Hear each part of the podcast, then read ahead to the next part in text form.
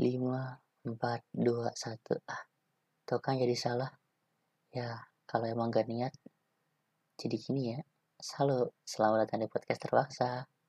Terkadang, butuh sebuah keterpaksaan untuk memulai suatu hal yang kita tidak suka.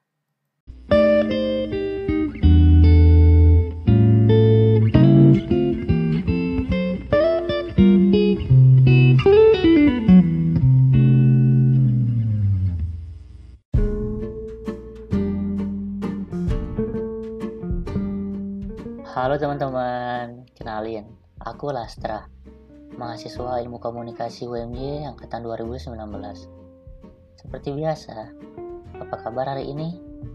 Masih pada sehat kan? Harus sehat dong ya, pokoknya harus sehat, supaya tetap semangat beraktivitas. Lagi pada ngapain nih? Aku tebak deh ya. Pasti lagi pada rebahan kan? ya udah nggak apa-apa. Didengarin ya. Sekarang kita akan membahas tentang karakter radio dan televisi. Baik itu radio ataupun televisi memiliki karakteristik tersendiri yang tidak bisa dipaksakan untuk memilih mana yang lebih baik di antara keduanya. Ibaratnya nih punya dua cewek. Satu pacar satu selingkuhan yang satunya bercadar satunya lagi nggak nahan Hmm, malu banget. Kita bahas dari radio aja kali ya. Kurang lebih radio itu sama kayak kamu. Cuma bisa didengerin, tapi nggak mau dengerin balik.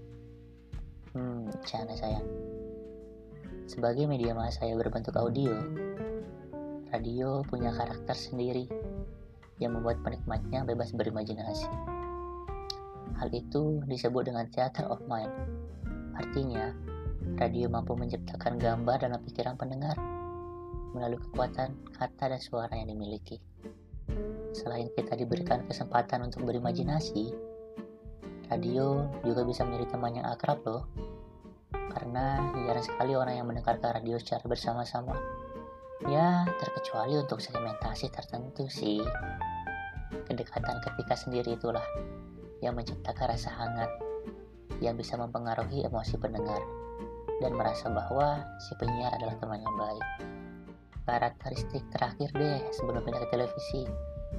Mendengarkan radio bisa dilakukan sembari melakukan aktivitas lain loh, tanpa mereduksi pesan yang begitu berarti. Bisa sambil mandi, mengemudi, minum kopi, atau sambil menikmati senjalan ini.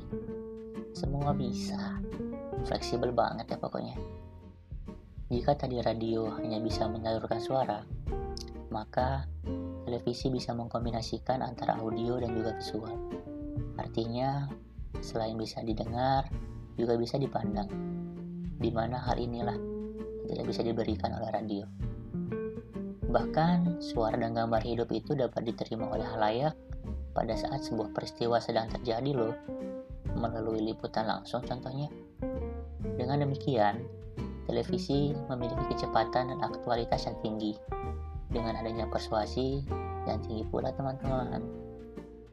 Jika di radio kita bisa berimajinasi, maka di televisi kita bisa memahami. Iya, memahami. Memahami setiap makna yang dikonstruksi oleh gambar-gambar yang disajikan. Tapi tenang, nggak sesulit memahami kemauan cewek kok. Biar adil, karakteristiknya sama-sama tiga deh ya. Yang terakhir deh dari televisi. Tidak dipungkiri bahwa televisi lebih menggoda. Lah kok bisa? Ya dong kan terlihat. Nggak kayak janji manismu. Hmm. ya udah durasi lagi. Makasih ya udah mau ngedengerin sampai habis semoga masih ada tugas supaya aku bisa kembali bersua Kalian harus paham ya. Awas kalau enggak.